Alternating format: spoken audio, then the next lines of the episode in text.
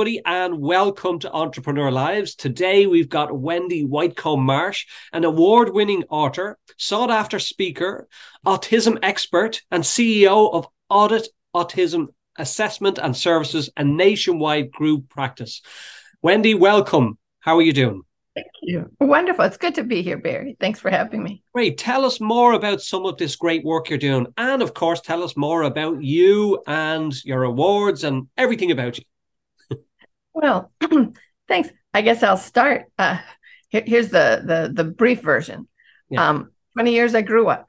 20 years I was a special ed teacher. The next 20 years I was a school psychologist and uh, behavior analyst, autism specialist. And then after 40 years in the schools, I retired. I oh. thought um, I would move to Oregon and, you know, maybe write a book and yeah. maybe do a little consulting. Yeah. But that was in 2016. And now I've written eight books and I have a, a, a national uh, uh, group practice, excuse me, uh, adult autism assessment and services.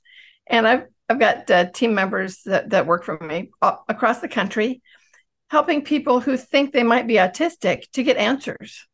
Wow, that's really good. And t- tell let's delve in a little bit more to that. Tell me more, you know, deep into that autism and you know what how it affects people and what type of people and what type of ages.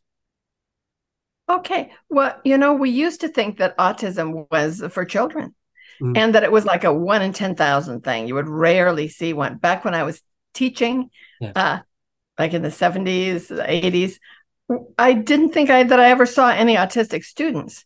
Yeah. It turns out I probably did, but they were not uh, identified. They were not recognized for what the problem was. Mm-hmm. And now we know that autism is a neurodevelopmental uh, condition, which mm. means it's neuro, it's in the brain, and developmental, it's been present since childhood. But we don't always recognize it when people are children. If they're able to observe others and kind of imitate them and figure out what's going on. Yeah. It affects social communication a lot and also repetitive behaviors. Um, but uh, but the people who are more observant, when they start school, they're kind of going, "Who are all these strange little people?" And they all seem to know how to play with each other. But I don't understand what are the unwritten rules of the playground. Yeah. Well, they're unwritten. Um, so they watch and they imitate. And if people tell them don't do that when they're flapping, they'll do something different. Something different. They might bite the insides of their cheek or clench their hands or jiggle their leg. Okay. Something that's not as obvious, but it's still a repetitive behavior. Right. Okay. Um, yeah, and many of these people, by the time they're adults, they have been masking, pretending to be normal, typical. Yeah, yeah, yeah. And then they realize other people are not working that hard other people never think about eye contact. So we don't have to have a system of, I'm going to look at your eyes for two seconds, and I'm going to look away for three seconds, and I'm going to look back. Or I'm going to look at your glasses frames because then I won't have to look at your eyeballs, which are creepy to yeah. look at somebody's eyeballs. You know, it's like, why would they do that? Yeah. Whereas those of us in the neuro majority, we never think about eye contact. We just look at people's eyes naturally. So they realize other people aren't working that hard and they start to read about it and autism comes up for them and they think maybe I'm autistic. And that's where we can help. And then what is it like for for for somebody to identify that? So um, you know, I always say that I'm definitely a little bit dyslexic, okay? But I've only realized that in about the last four or five years because I had a business for 33 years and I always say for 25 years I was that busy I didn't even know whether I was coming or going. But certainly in the last five or six years I've realized that, you know, sometimes I need to do things two or three times to, to actually get the hang of it. But but what what does autism mean for somebody? You know, how can they identify that they may or may not have it? That's a good question. Um, for some, it's realizing that uh, that they have been pretending to be like other people instead of just naturally fitting in with crowds. Mm-hmm. They they realize that all their life they've struggled to make friends and to keep friends, that they're misunderstood a lot. For some, they use language very literally. And um, and they expect that other people will use language literally, will say what they mean and mean what they say. Mm-hmm. Of course, in real life, there's a lot of subtext. There's a lot of sarcasm, where you say one thing and you mean another. So if you say, "Oh, that was really a smart thing to do, they might think, ah, they're telling me that was a smart thing to do. I'll keep doing that because the nonverbal cues are not registering for them. Only the words are registering. And what what why does that happen? Like if we go deeper into it, what what is it that affects uh, somebody with autism compared to I'm not going to say normal, someone normal because nothing's normal, yeah. but just somebody that lives in societies. Let's say what what is the okay. difference and and how how does it affect you know the them compared to uh, the per se normal person? Yeah, it is in the brain. Okay. It's a different neurotype, a neurological type. The way someone with ADHD has a slightly different brain, someone with Down syndrome has a slightly different brain. Mm-hmm. A lot of us have, you know, all different kinds of brains. Most of us are in the neuro majority. Some people call it neurotypical, but really, there's nothing wrong with having a different brain. Mm-hmm. Um, it's it's just that it's different. Yeah. Um, Temple Grandin, who is a, a famous autistic uh, woman, uh, speaker and author and uh, professor, um, she she once said that uh, if we didn't have autistic people, everybody would still be living in caves, sitting around chatting around the fire. It takes somebody with autism to just get the job done, you know, to have that that laser focus. Excuse me, and that's maybe not true for every autistic person, but a lot of uh, people with autism have a very strong ability to focus on one thing and just keep doing that and not get distracted by the social world necessarily.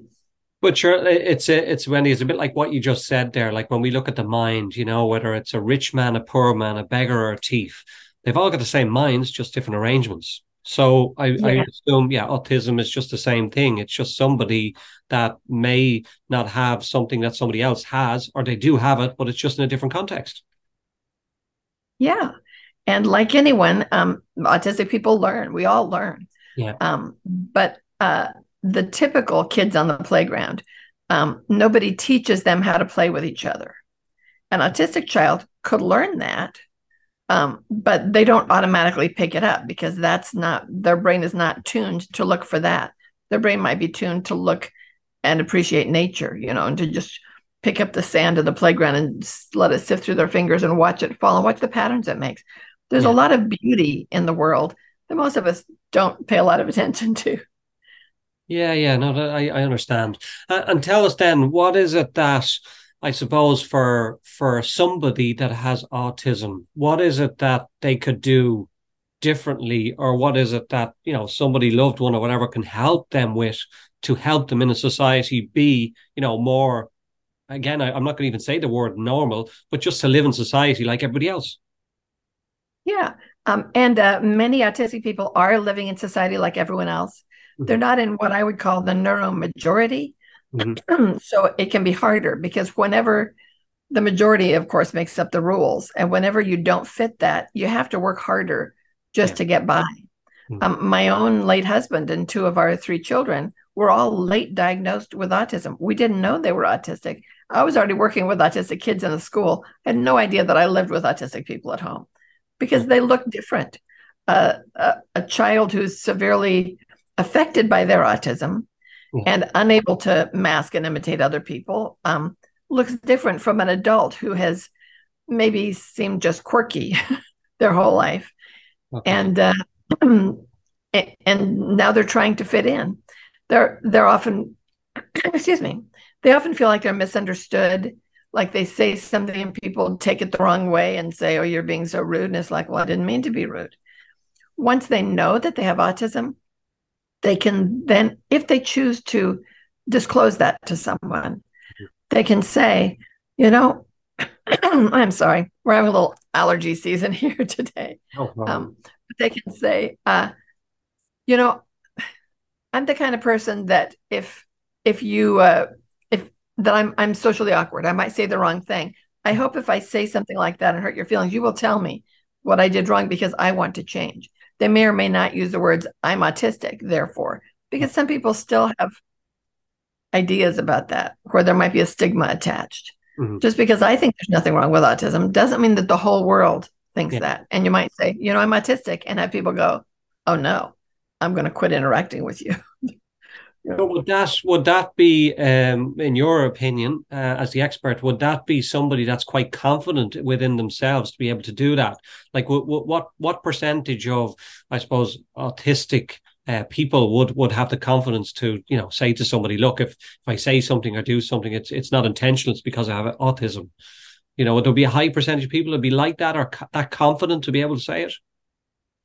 You know, I I haven't read any studies about the percentages of that. I think a lot of autistic people, it's a good question you brought up because many autistic people do not have high self confidence because they've spent their lifetime getting rejected or mm-hmm. having problems. And so then they're not.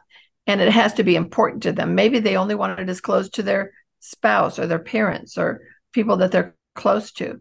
Maybe they need accommodations at work, like being able to continue working at home after the pandemic. Mm-hmm. The pandemic, as horrible as it was, and we all agree that for many autistic people, the result of it, having to shelter at home and having to work from home, was wonderful. It's like now nobody expects me to go out in public and go to parties and go to bars and yeah. and that kind of thing, which is not most. It's not of interest to most autistic people that I know. Um, they like to stay home. They like their comfort zone. The familiar is very, very comforting rather than something new and different.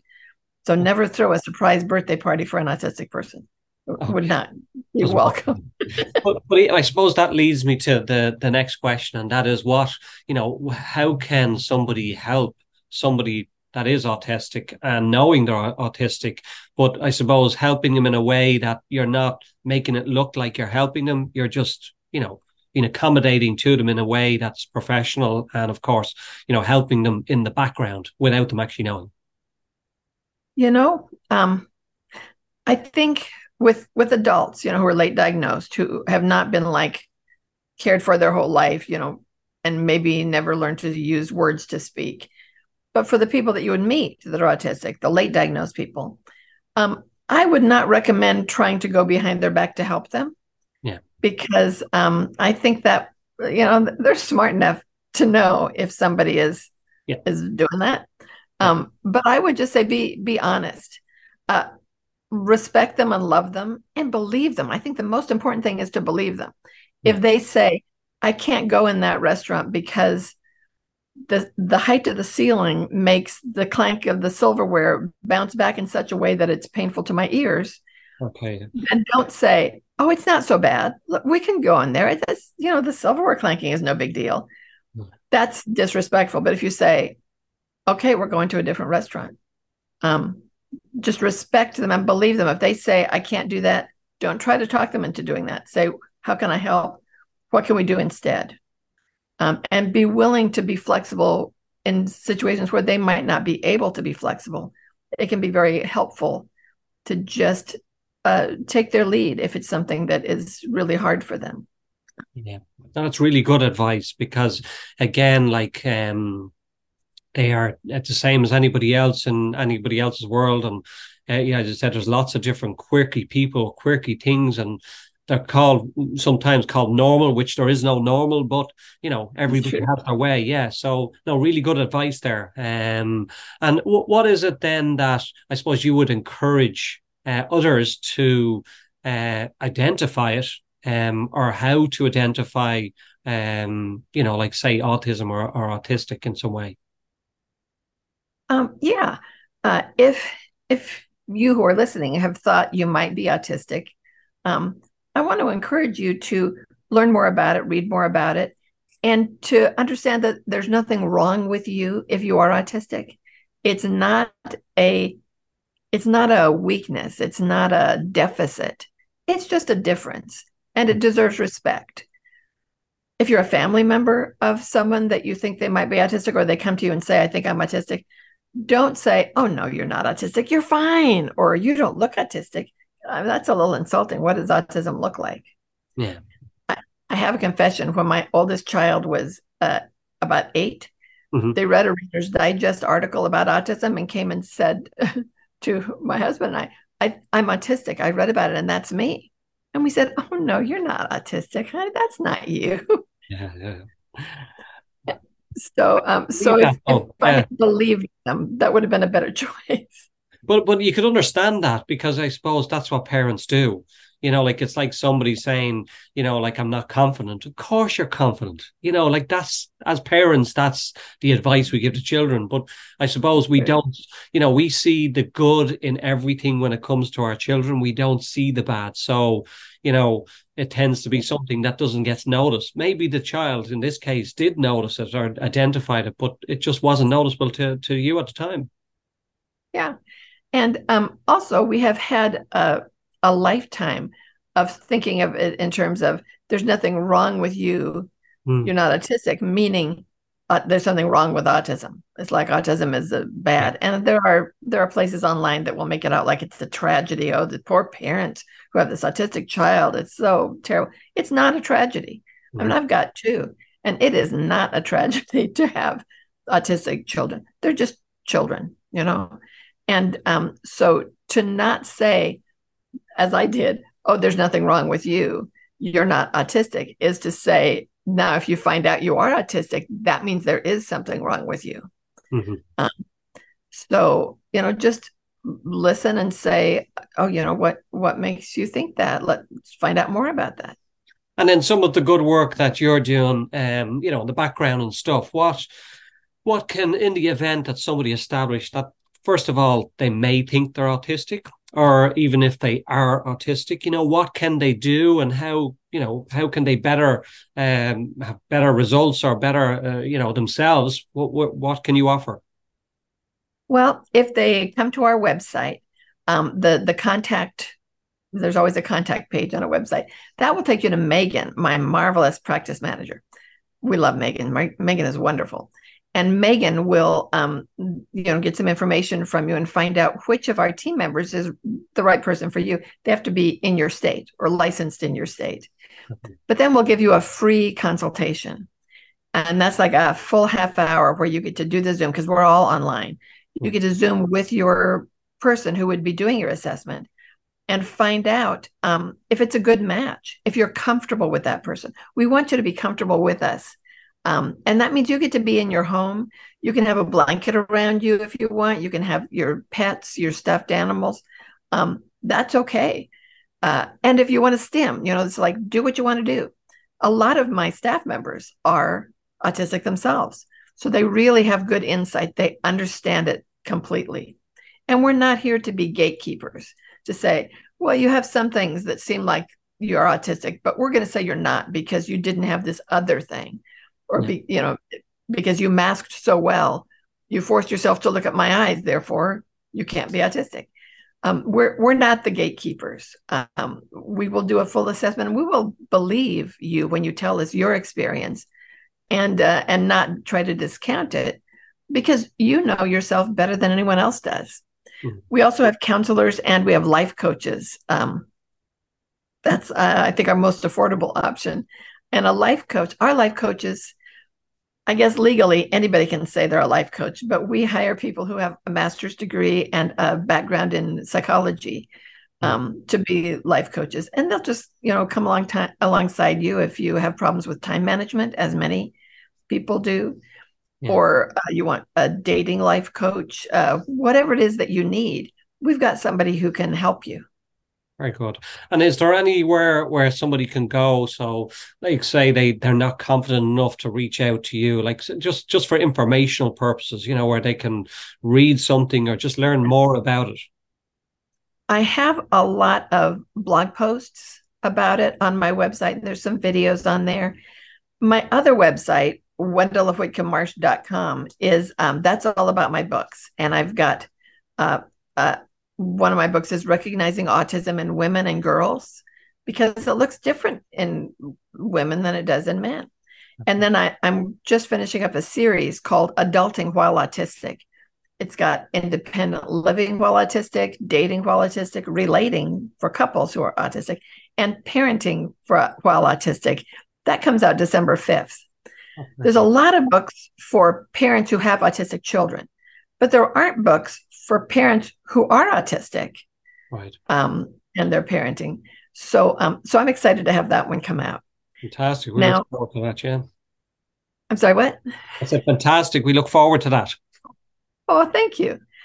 And uh, really, you can ask your library uh, if they have my books because I'm not here trying to get you to pay money. I want you to get your needs met. So if you can get my books at the library, that makes me happy. You know, check it out. Fantastic. Uh, Wendy, it's been a pleasure. It's so insightful to find out so much information about, you know, autism and different age groups and stuff like that. You know, tell us again where uh, people can reach out to you directly then. Yes.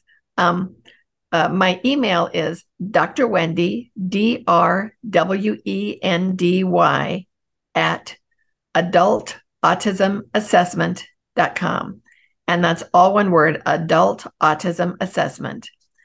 Um, my my doctorate i'm not a clinical psychologist. I, I hire some but um, i have a religious studies doctorate in pastoral counseling with an emphasis on counseling uh, those affected by autism.